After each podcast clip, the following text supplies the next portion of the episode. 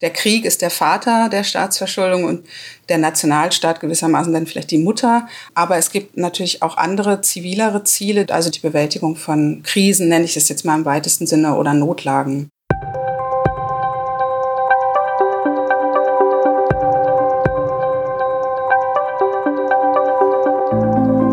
Hallo und herzlich willkommen. Das ist eine neue Folge von History and Politics, dem Podcast der Körber Stiftung zu Geschichte und Politik.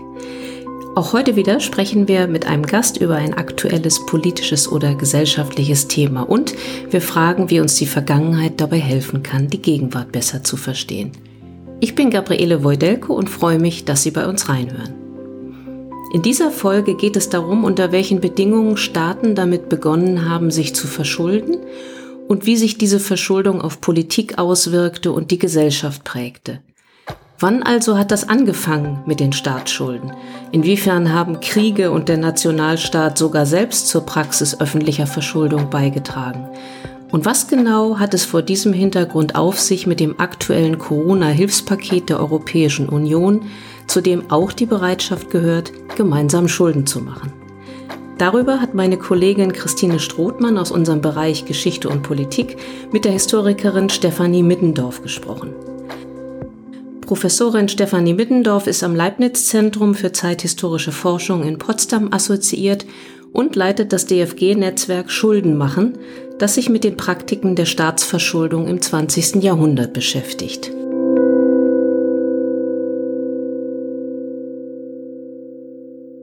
Frau Middendorf, nicht erst seit der Corona-Krise sprechen wir über Staatsverschuldung. Dieses Jahr sprechen wir natürlich besonders davon. Äh, bei uns in Deutschland, aber natürlich auch weltweit ist das jetzt ein Problem, das sich verstärkt hat oder auch nicht. Darüber möchte ich heute mit Ihnen sprechen. Und ich wollte Sie einfach bitten, aus Ihrer Expertise vielleicht erst einmal zu verorten, was ist denn Staatsverschuldung und wo würden Sie die historisch auch ansetzen?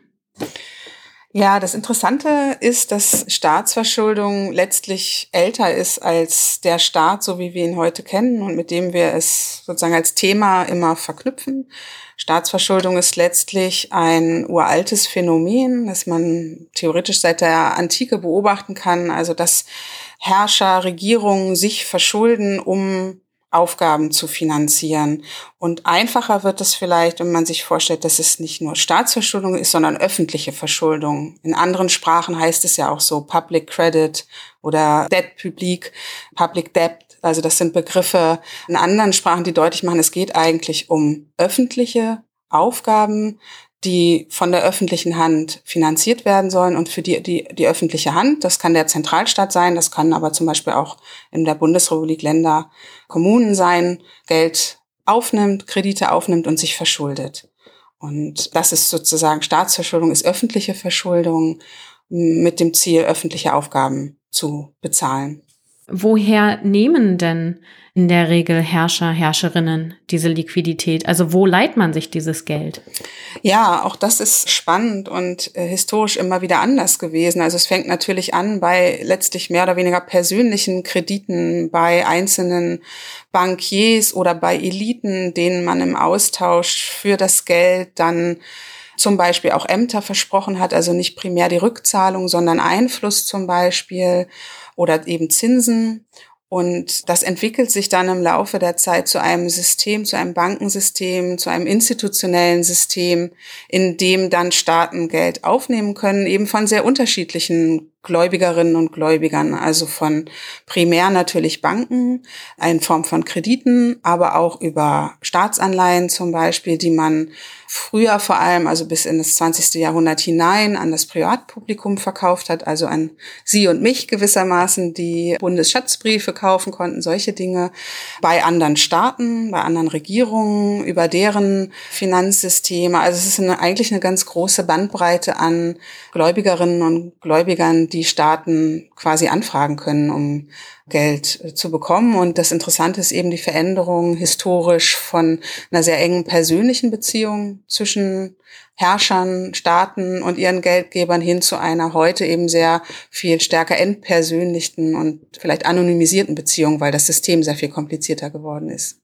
Wie werden denn Staatsschulden in der Regel erstattet? Genau, das Interessante ist, also erstmal ist es ja so, dass es eine beidseitige Abhängigkeit ist, dass ja nicht nur der Schuldner vom Gläubiger abhängig ist oder die Schuldnerin von der Gläubigerin, sondern eben die Abhängigkeit natürlich wechselseitig ist, weil ja auch die kreditgebende Seite darauf angewiesen ist, was Sie gerade schon angedeutet haben, dass das Versprechen eingehalten wird. Und das Versprechen kann die Rückzahlung sein. Es kann aber auch, was ich gerade erwähnt habe, also Zuwachs an Einfluss. Es können permanent gewährte Zinsgewinne oder Renten sein, also Dinge, die wo es sozusagen nicht eine einmalige Rückzahlung gibt, sondern einen laufenden Zuwachs an irgendwas und das eigentlich nicht darauf angelegt ist, dass diese Summen sozusagen einmal quasi zurücküberwiesen werden. Und das ist eigentlich auch eine Sache, die nicht erst jetzt sozusagen zur Diskussion steht, wann geht dieses Geld eigentlich mal zurück, wann wird die Schuld getilgt, sondern das war schon eine Vorstellung, die man sehr viel früher im 19. Jahrhundert zum Beispiel bei Lorenz von Stein findet, dass der sagt, das ist eigentlich die Ausnahme die Tilgung eines Darlehens, also mit Blick auf die Staatsverschuldung, sondern eigentlich ist die Normalität dieser Kontinuität dieses Verhältnisses und der Versprechen, die damit einhergehen an Teilzahlungen, aber dass das eben in einer Summe zurückkommt, ist eher die Ausnahme.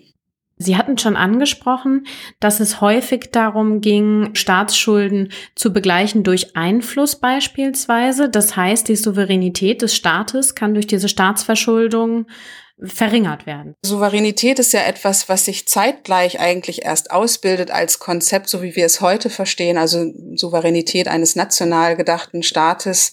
Wenn Sie sich das früher vorstellen, sind das ja erstmal ähm, vielleicht etwas offenere soziale Gefüge, in denen dann Herrscher, Könige, Kaiser sich also Geld leihen von anderen und denen dafür Einfluss versprechen. Das ist sozusagen ein unmittelbares Versprechen, Einfluss und Macht abzugeben. Heute ist das natürlich nicht in der Form ein unmittelbares Versprechen, Einfluss zu gestehen, sondern erstmal ist es das Versprechen auf Gewinn, Zinsgewinne.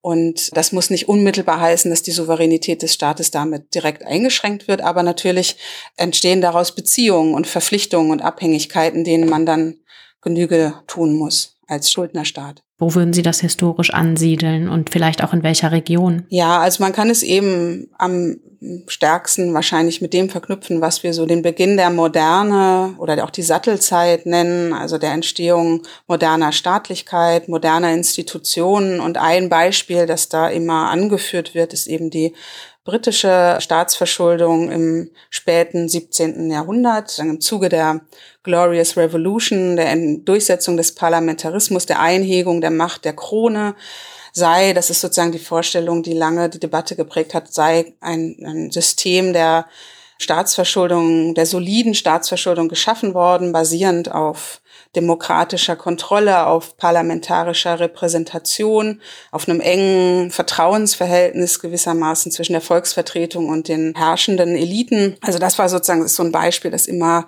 angebracht wird, wenn man so über die Ausbildung moderner, einer modernen Form der Staatsverschuldung spricht und auch darüber spricht, unter welchen Bedingungen kann die funktionieren, unter welchen Bedingungen ist Kreditwürdigkeit legitimiert und vorhanden. Und das bedeutet aber auch, dass damit sozusagen eine Vorstellung entstanden ist, die auf viele Regionen der Welt und auch auf unsere heutige Situation nur noch begrenzt passt.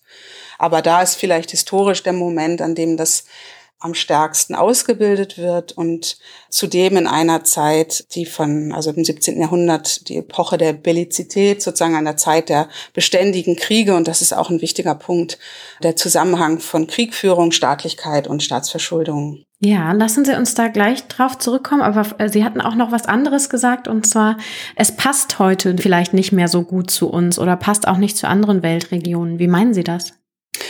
Ja, also ein Aspekt ist zum Beispiel, dass in Großbritannien des 17.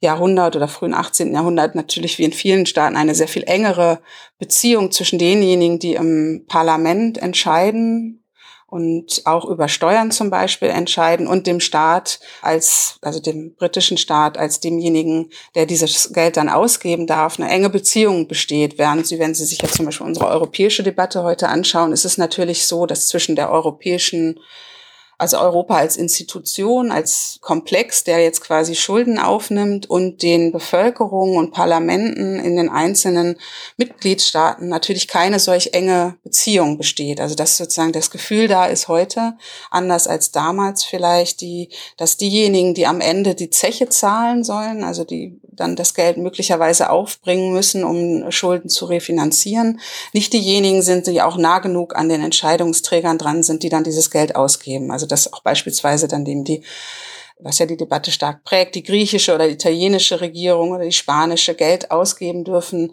was der deutsche Steuerzahler, die deutsche Steuerzahlerin bereitstellt. Das heißt, Sie sehen einen engen Zusammenhang zwischen parlamentarischer Legitimation und Schuldenaufnahme?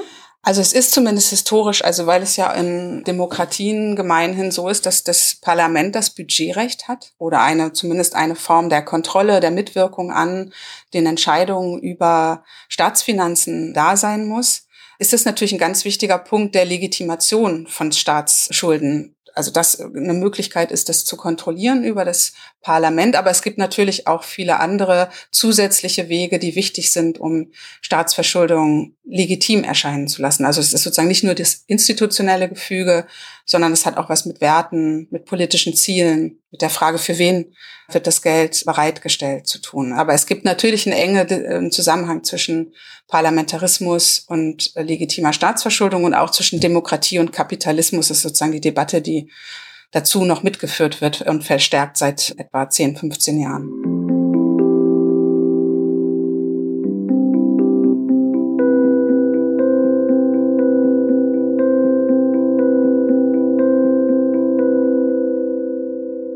Denken Sie, man kann sagen, Demokratie und Sozialstaat schützen vor einem Staatsbankrott? Oder ist das Gegenteil der Fall? Oder muss man es auch sehr differenziert betrachten? Hm, also ich glaube schon, dass Demokratie notwendig ist, um ein sowohl gegenüber der eigenen Bevölkerung, also den, nicht nur den, der geldgebenden eigenen Bevölkerung, sondern generell der eigenen Bevölkerung, als auch nach außen hin im Zweifel sozusagen deutlich machen zu können, wenn Schulden erlassen werden, also Staatsbankrott kann ja viele Formen annehmen. Ich habe jetzt die Inflation angedeutet, die Einführung einer neuen Währung, aber es kann auch ein Schuldenerlass sein, ein sogenannter Haircut oder eine Zinsreduktion. Also es gibt sozusagen verschiedene Möglichkeiten für einen zahlungsunfähigen Staat, sich da sozusagen abzusichern. Und um das intern wie nach außen zu legitimieren, ist natürlich eine demokratische im weitesten Sinne demokratische Gesellschaft und auch eine demokratische Ordnung wichtig, um das also erläutern zu können. Wobei es auch in der, in der Forschung, vor allem in der wirtschaftswissenschaftlichen Forschung, auch die Position gibt, dass Demokratien erst dazu führen, dass überhaupt so viel Schulden aufgenommen werden. Also dass quasi äh, mit demokratische Partizipation und Mitbestimmung und Sozialstaat eigentlich die Gründe sind dafür, dass Schulden expandieren. Wobei man da historisch sicherlich sagen kann, dass es, wenn man sich die Diktaturen im 20. Jahrhundert anschaut, die hatten auch, also die DDR oder den nationalsozialistischen Staat, da ist die Staatsverschuldung natürlich auch unter diktatorischen Bedingungen explodiert. Also sozusagen für die Entstehung von Staatsverschulden würde ich diesen engen Zusammenhang mit Demokratie vielleicht in Fragezeichen setzen, aber für die Frage, wie man sie angemessen legitimiert und auch berechenbar hält für die Bevölkerung, denke ich schon, dass demokratische Zusammenhänge wichtig sind. Und weil Sie nach dem Sozialstaat gefragt haben, ist es vielleicht eben die Kopplung von Rechts- und Sozialstaat, die da wichtig ist, also Verlässlichkeit der rechtlichen Institutionen und auch die Vorstellung von sozialer Gerechtigkeit und sozusagen gerechter Verteilungswirkung von Staatsverschulden ist sicherlich auch wichtig. Also dass man nicht das eben nicht das Gefühl hat, wie es ja in der derzeitigen Situation sehr stark ausgeprägt ist, dass nur einige wenige von diesem Prozess der zunehmenden Verschuldung möglicherweise profitieren und die Mehrheit eben nicht. Für welche politische Ziele hat man denn historisch Staaten verschuldet oder ich sag mal die öffentliche Hand verschuldet? Also da kommt das ins Spiel, was ich gerade schon angedeutet habe, dass man so sagt, der, der Krieg ist der Vater der Staatsverschuldung und der Nationalstaat gewissermaßen dann vielleicht die Mutter. Also dieser Zusammenhang mit dem Krieg, mit der Finanzierung von Kriegen und damit eben von Machtgewinn oder Machtstabilisierung ist historisch gesehen einer der Hauptgründe für die Entstehung von Staatsschulden bis weit ins 20. Jahrhundert natürlich hinein also bis in, in die Weltkriege, ist eben Krieg als Motor, Katalysator für wachsenden Finanzbedarf und damit auch für wachsende Staatsverschuldung ganz wichtig. auch für die Strukturen, die dann entsprechend dafür ausgebildet wurden. Aber es gibt natürlich auch andere zivilere Ziele, die es auch historisch immer wieder zu beobachten gibt. Also die Bewältigung von Krisensituationen. Das können ökonomische Krisen sein, aber auch Ausnahme- und Notstandssituationen wie, wie unsere heutige, also die gewissermaßen pandemische Lage heute, aber auch andere Naturkatastrophen. Also das sind auch Gründe, die sowohl historisch als auch zum Beispiel in den entsprechenden Vorgaben der europäischen Institutionen als Möglichkeit, sich beizustehen, finanziell durchaus vorgesehen sind, nämlich die Bewältigung von Krisen, nenne ich es jetzt mal im weitesten Sinne, oder Notlagen. Krieg und Notlage sind sozusagen zwei außergewöhnliche Momente. Und dann gibt es natürlich noch die Möglichkeit, auch normales staatliches Handeln, also zum Beispiel den Sozialstaat oder Fürsorge für die Menschen über Schulden zu finanzieren. Ja, ich möchte noch mal kurz zurückkommen, vielleicht auf einen Zusammenhang. Die Kriegsfinanzierung, die dann ja auch einer gewissen Eigenlogik schon fast unterliegt, oder vielleicht sagen Sie mir, ob man das so sagen kann. Also der Krieg wird finanziert innerhalb eines Landes, davon gehe ich jetzt mal aus. Sie korrigieren mich gleich, wenn ich falsch liege. Und daraufhin hat natürlich dann auch jeder in diesem Land aus verschiedensten Gründen wiederum ein Interesse daran, diesen Krieg Krieg zu gewinnen und nicht zu beenden. Genau, also gut, den Krieg schon zu beenden, aber natürlich erfolgreich zu beenden, also nicht zu verlieren auf jeden Fall. Mhm. Genau, also das ist sozusagen die, die naheliegendste Variante ist, dass man die eigene Bevölkerung mobilisiert. Das ist dann auch passiert über entsprechende Appelle. Das kennen vielleicht viele, sozusagen diese Kampagnen für Kriegsanleihen, die gab es in allen kriegführenden Staaten. Sowohl im Ersten Weltkrieg als auch im Zweiten Weltkrieg jetzt zum Beispiel war das noch und im deutschen Fall ist diese Erfahrung des Ersten Weltkrieges eben für die Geldgeberinnen und Geldgeber eben sehr schlecht ausgegangen, weil sie eben durch die Inflation nach dem Ersten Weltkrieg ihre, viele ihre Einlagen verloren haben, also weil diese Anleihen und Schulden damit entwertet wurden. Und das sozusagen als eine Erfahrung, glaube ich, auch ganz wichtig ist für die deutsche Seite. Also dieser enge Zusammenhang, was Sie gefragt haben, zwischen der eigenen Bevölkerung und dem kriegführenden Staat, der dadurch sozusagen finanziell nochmal vertieft und hergestellt wird. Im Zweiten Weltkrieg ist es dann unter der Ägide des Nationalsozialismus nochmal etwas anders gelaufen. Nichtsdestotrotz ist natürlich die externe Verschuldung, also die Verschuldung bei ausländischen Geldgeberinnen und Geldgebern eine ganz wichtige Facette der Diskussion und die macht auch nochmal einen großen Unterschied. Was ist denn der große Unterschied, wenn sich ein Staat, eine öffentliche Hand im Ausland Geld leiht? Also der wichtigste Unterschied ist vielleicht, was ich gerade schon angedeutet habe. Wenn Sie das bei Ihrer eigenen Bevölkerung tun, können Staaten dann über Maßnahmen eben wie Steuern, also die Erhöhung von Steuern, aber auch über die Geldentwertung, also Inflation, natürlich über dieses Schuldverhältnis mehr oder weniger autonom bestimmen. Also da gibt es sozusagen eine unmittelbare Möglichkeit, wenn man nicht zurückzahlen kann oder möchte, die eigene Bevölkerung zu enteignen oder zumindest die Zinszahlungen sagen, zu entwerten oder andere Maßnahmen zu ergreifen oder eben sich das durch Steuern wieder reinzuholen bei den gleichen Leuten gewissermaßen. Wenn sie das jetzt, wenn sich jetzt ein Staat im Ausland verschuldet, ist dieser sozusagen ist diese Macht, dieser Machtzugriff natürlich nicht so unmittelbar gegeben. Da wird das Verhältnis sehr viel komplizierter und gleichzeitig nährt es eben auch die Vorstellung, das ist, merken wir ja auch an der gegenwärtigen Diskussion, es wäre sozusagen nicht Teil, sozusagen ist nicht Teil der eigenen staatlichen vielleicht Werte- und Konsensgemeinschaft, die das Geld bringt, sondern es sind andere, es sind ausländische Institutionen, Akteure, die damit gewissermaßen hineinregieren in die nationale Politik über ihre Verfügungsmacht, über ihre Kredite. Also es ist sowohl politischen Unterschied als auch ökonomisch und von der staatlichen Machtposition her. Wenn Sie jetzt meinetwegen auch gern ein Beispiel aus der Historie anschauen mögen, würden Sie eher sagen, internationale Verschuldung trägt ein Stück weit zur Stabilisierung bei, also auch weil sie dafür sorgt, dass zum Beispiel fremde fremde Volkswirtschaften Interesse an Stabilität in einem Land haben oder ist es eher das Gegenteil, dass es destabilisiert, wenn international Schulden aufgenommen werden?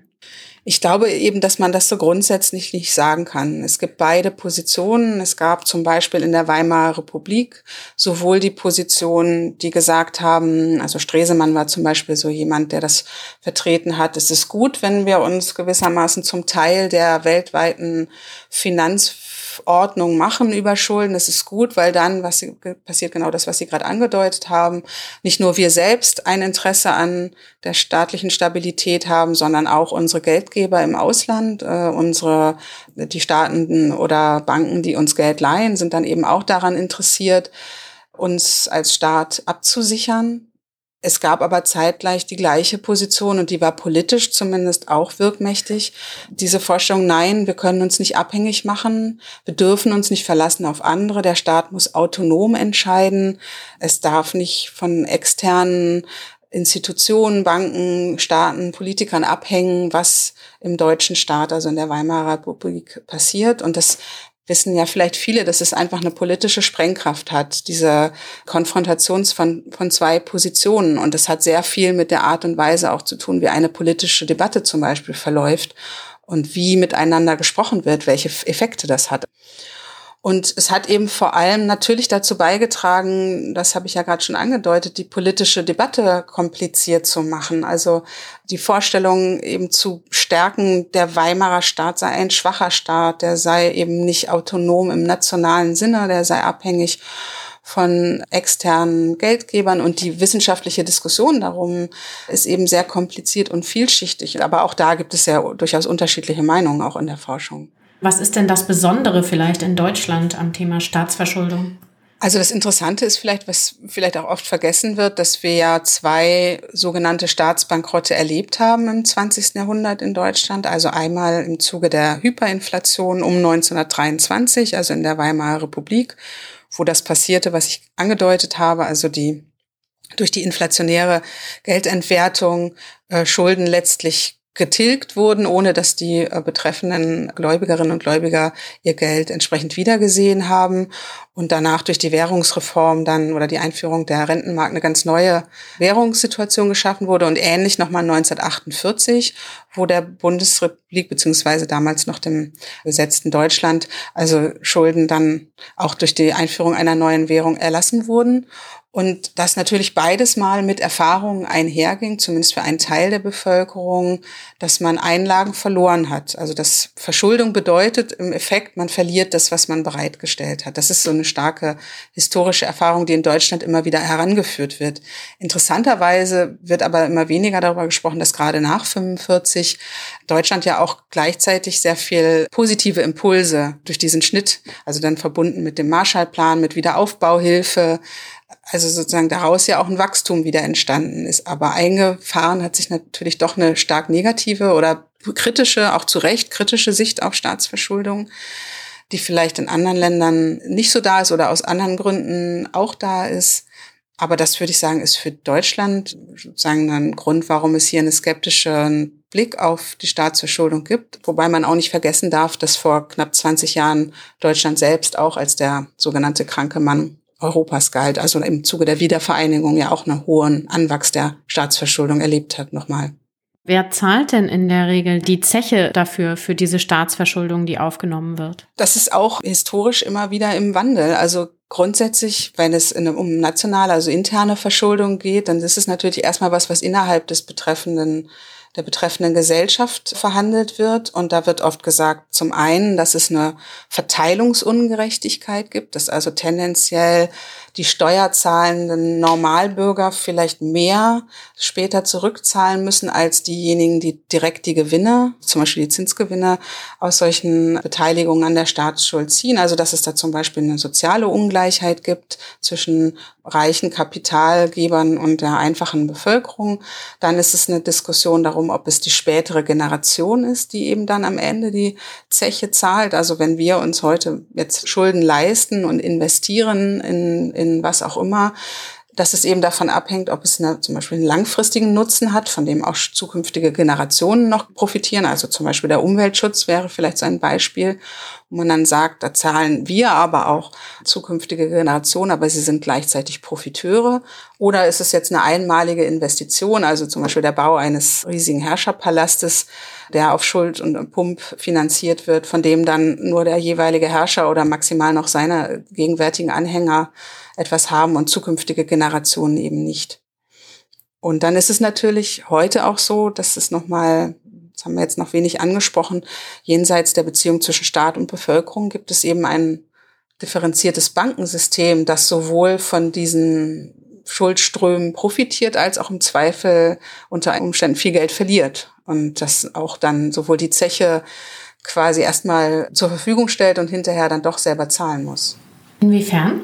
Ja, in dem Jahr zum Beispiel, das war ja auch bei der Euro-Krise 2010 das große Thema, dass sozusagen nicht nur die Frage jetzt, wie finden wir Deutschen äh, einen möglichen griechischen Staatsbankrott oder ein Ausscheiden aus der Eurozone, sondern ein wichtiger Punkt auch war, was macht das mit dem europäischen Bankensystem? In dem dann viele Banken, weil sie zum Beispiel griechische Staatspapiere gehalten haben und damit gehandelt haben, mit in den Abgrund oder mit in die Krise gezogen worden wären.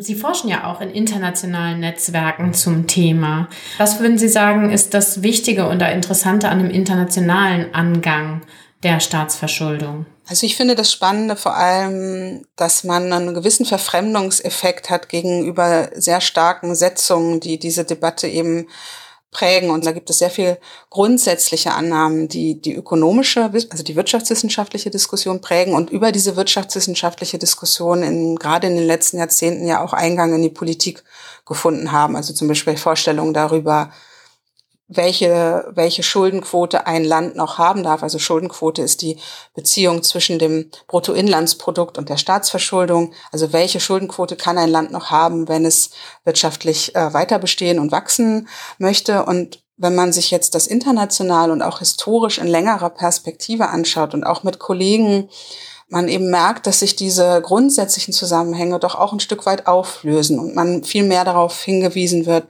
was waren eigentlich die politischen Gründe dafür, dass es geklappt oder nicht geklappt hat, wie verlässlich, vertrauenswürdig waren Regierungen oder diejenigen, die diese Schulden für, zum Beispiel für Regierungen aufgenommen haben. Also das sind so Elemente, wo man sich dann eben, also auch sozusagen, wo Dinge nochmal aufgebrochen werden und auch nochmal geöffnet werden, vielleicht für gesellschaftliche Diskussionen. Und das, dafür finde ich den internationalen Austausch und auch zu sehen, wie, wie vielfältig die Erfahrungen mit Staatsverschuldung in der Geschichte eigentlich waren, sehr hilfreich.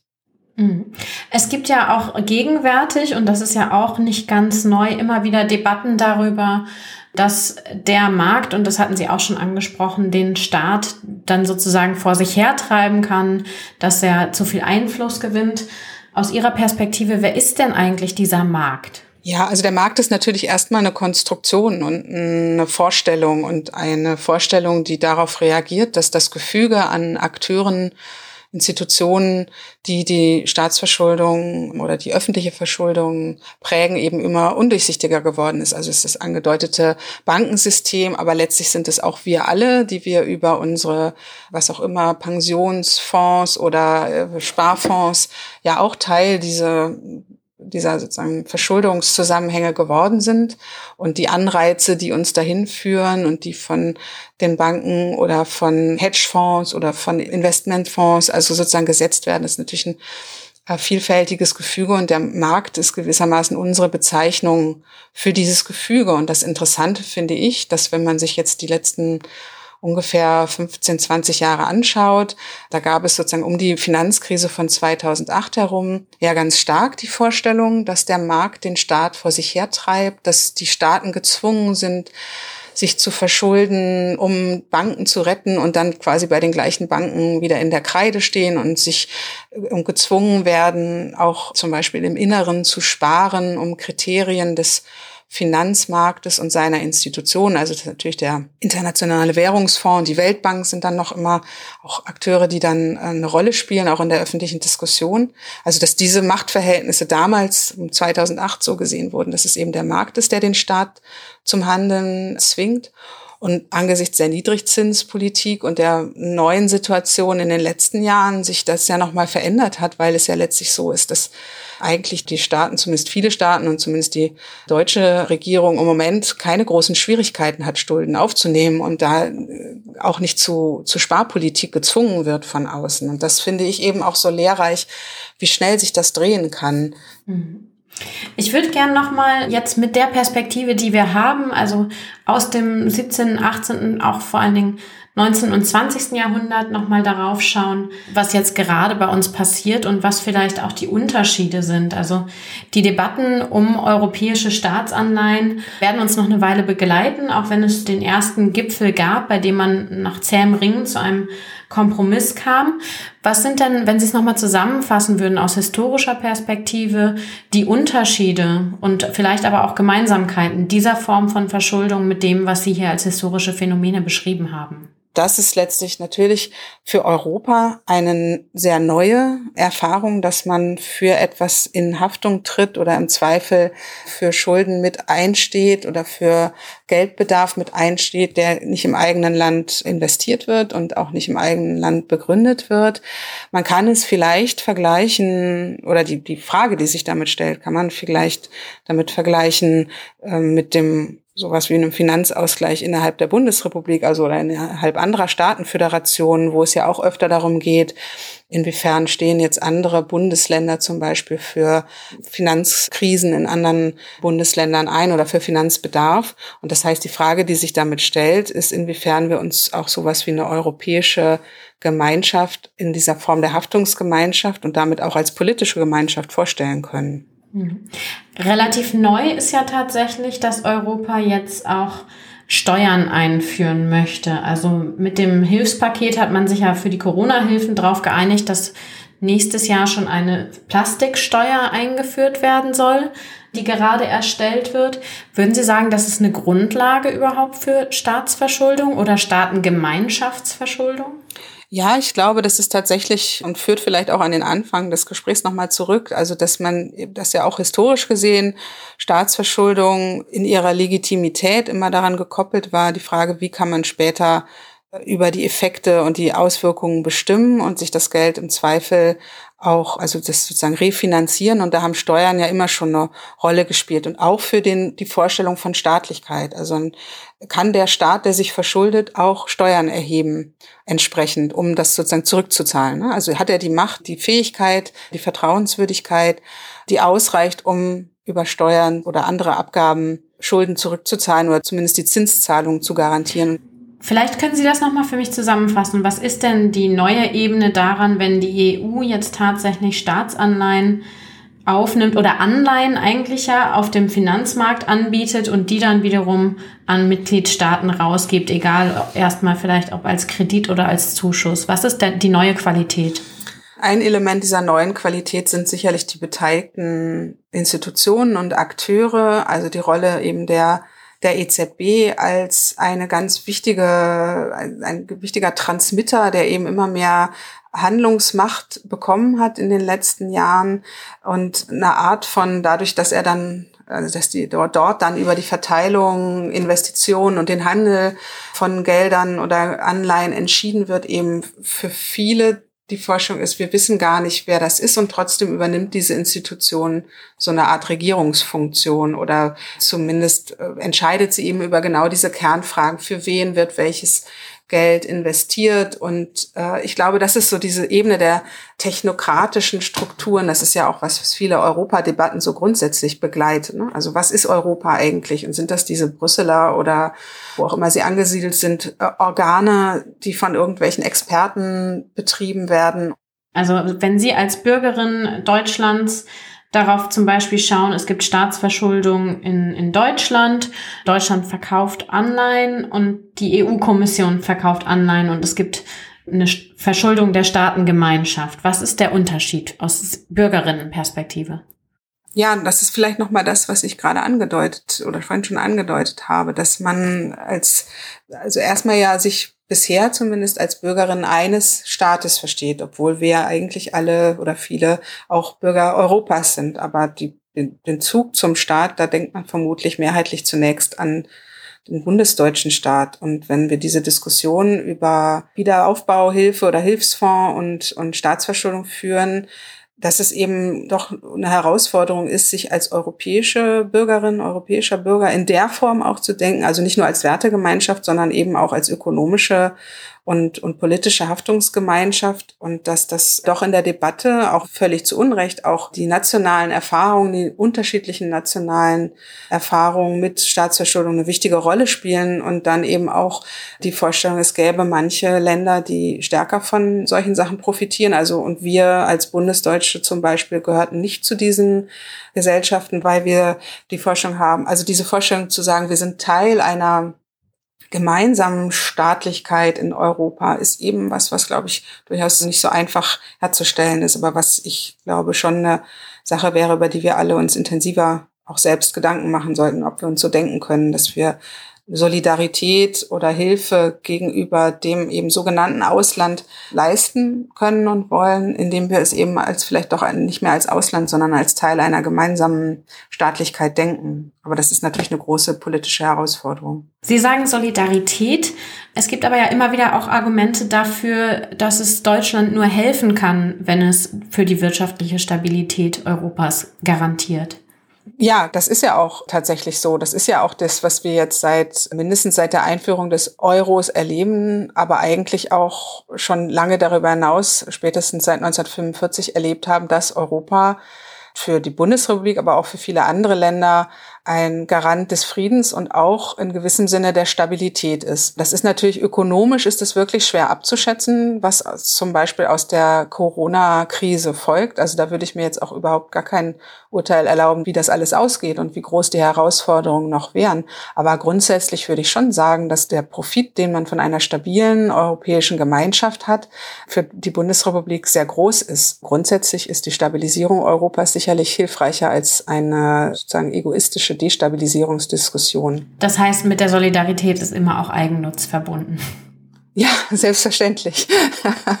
also natürlich. Und genau, das, also die Bereitschaft zur Hilfe ist natürlich immer auch damit verbunden, wie man für sich selbst die Folgen abschätzt. Aber die Folgeabschätzung sollte eben Solidarität als Wert an sich auch nicht vergessen.